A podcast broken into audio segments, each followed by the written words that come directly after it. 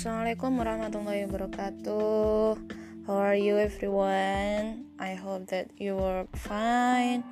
You are in a good condition. You are happy and ready to get another material from me. Okay. Uh, our last material is about asking and offering help ya. Masih ingat ya? Uh, expression apa saja yang bisa kita gunakan untuk menawarkan bantuan. Ada may I help you? Can I help you? Ada apa lagi ya kemarin? Hmm, what shall I do for you? Need some help? I'll do it for you dan lain-lain. Nah, sekarang topik kedua kita uh, bagian kedua dari asking and offering help adalah uh, perbedaan dari my I help you, what can I do for you, dan what if. Nah, tiga-tiganya ini kita bahas persamaannya dulu ya. Tiga-tiganya ini bisa kita gunakan untuk menawarkan sebuah bantuan. Nah, yang nama, namanya menawarkan sebuah bantuan itu kan kita membutuhkan izin dari seseorang, izin dari orang yang kita mau bantu, apakah mereka bersedia untuk kita bantu atau tidak. Nah, itulah kenapa kita menggunakan kalimat tanya. Nah, kalimat tanya ini fungsinya adalah untuk meminta izin. Yang pertama adalah kali expression my I help you. My I help you. Nah, my I help you ini uh, kesannya adalah formal. Kalian masih ingat formal itu yang gimana sih? Dalam konteks bahasa ada yang namanya formal, ada yang namanya informal. Nah, formal itu adalah uh, situasi di mana kita berbicara kepada orang yang lebih tua, orang yang lebih berkuasa dari kita, atau orang yang belum kita kenal. Nah, itu namanya konteks formal. My I help you ini sendiri uh, lebih banyak digunakan, lebih sering digunakan dan lebih uh, common. Common itu apa ya? Terbiasa orang dengar uh, kalimat my I help you ini. Contohnya, my I help you, madam. Uh, my I help you, sir. Yang kedua, what can I do for you? My I help you sama what can I do for you itu sebenarnya adalah intinya sama, meminta izin kepada seseorang, bolehkah kita membantu orang tersebut? Bedanya kalau what can I do for you itu e, tidak terlalu formal. Artinya e, bisa digunakan oleh semua orang kepada siapa saja, kepada teman mungkin. Nah, what can I do for you ini biasanya digunakan untuk uh, menyetujui permintaan seseorang akan bantuan. Contohnya seperti dalam bahasa Indonesia mungkin ya. Eh, bisa minta tolong nggak?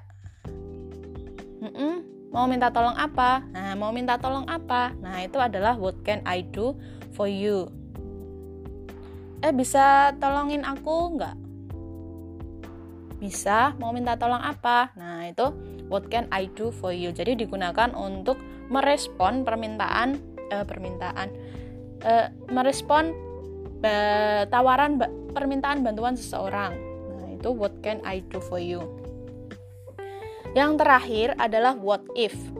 Nah, what if ini kalau my I help you dan what can I do for you itu kan bisa digunakan dalam situasi apa saja, situasi uh, seorang waitress, seorang seller, seorang siswa, seorang warga negara biasa atau yang lainnya bisa digunakan siapa saja. Tapi kalau what if ini lebih susah sedikit. Kenapa? Karena harus disesuaikan dengan konteks kalimatnya. What if sendiri ini adalah uh, menawarkan bantuan yang akan terjadi. Itulah mengapa what if ini harus diikuti dengan simple present tense. Simple present tense itu verb 1 ya. Verb 1. Jadi what if diikuti subjek. Subjek itu bisa I, you, they, we, he, she, it. Tapi biasanya lebih seringnya sih I ya. Diikuti dengan verb satu. Contoh, ada temanmu nggak punya materi. Nah, kamu sebagai orang yang punya pengen membantu, biar biar tak kopikan aja. Nah, kalian bisa mengatakan what if I copy the material for you. What if I copy the material for you? Nah, kenapa sih mayoritas itu menggunakan subjek I? Nah, karena menawarkan bantuan itu kan pastinya atas nama pribadi jarang sekali kan yuk ada sih tapi jarang sekali kan ada orang menawarkan gimana kalau kamu bantu aku nah itu kan yuk ada sih tapi kan kurang common gitu kurang biasa kita mendengar. Yang namanya menawarkan bantuan itu adalah atas nama pribadi. Gimana kalau aku bantu kamu? Gimana kalau aku ngambilin itu buat kamu? Itulah kenapa e, mayoritasnya dia menggunakan subjek I. Contohnya di sini uh, di halaman 7 itu ya on page 7 using what if gimana membuat kalimat offering help dengan uh, condition yang sudah dituliskan situasi yang sudah dituliskan for example number one you see your friend bringing a heavy box you see your friend bringing a heavy box Berarti di sini yang menawarkan bantuan siapa? kita kan sebagai subjeknya berarti adalah I. What if I your friend bringing a heavy box? What if I bring the heavy box for you? Bisa. Jadi bringing eh, kata bringing ini diubah menjadi bentuk present tense, diilangi kata ingnya hanya tinggal bring tinggal what if I bring the heavy box for you nah gitu kalau nomor dua jadinya bagaimana your mother is cooking while cleaning the dining table ada dua verb ya di sini cooking sama cleaning jadi ada dua pekerjaan yang dilakukan dalam satu waktu ibumu sedang memasak. Sed dan juga membersihkan dining table, meja makan. Tadi sambil masak, sambil membersihkan meja makan. Bagaimana kalimatnya yang tepat? Menggunakan kata what if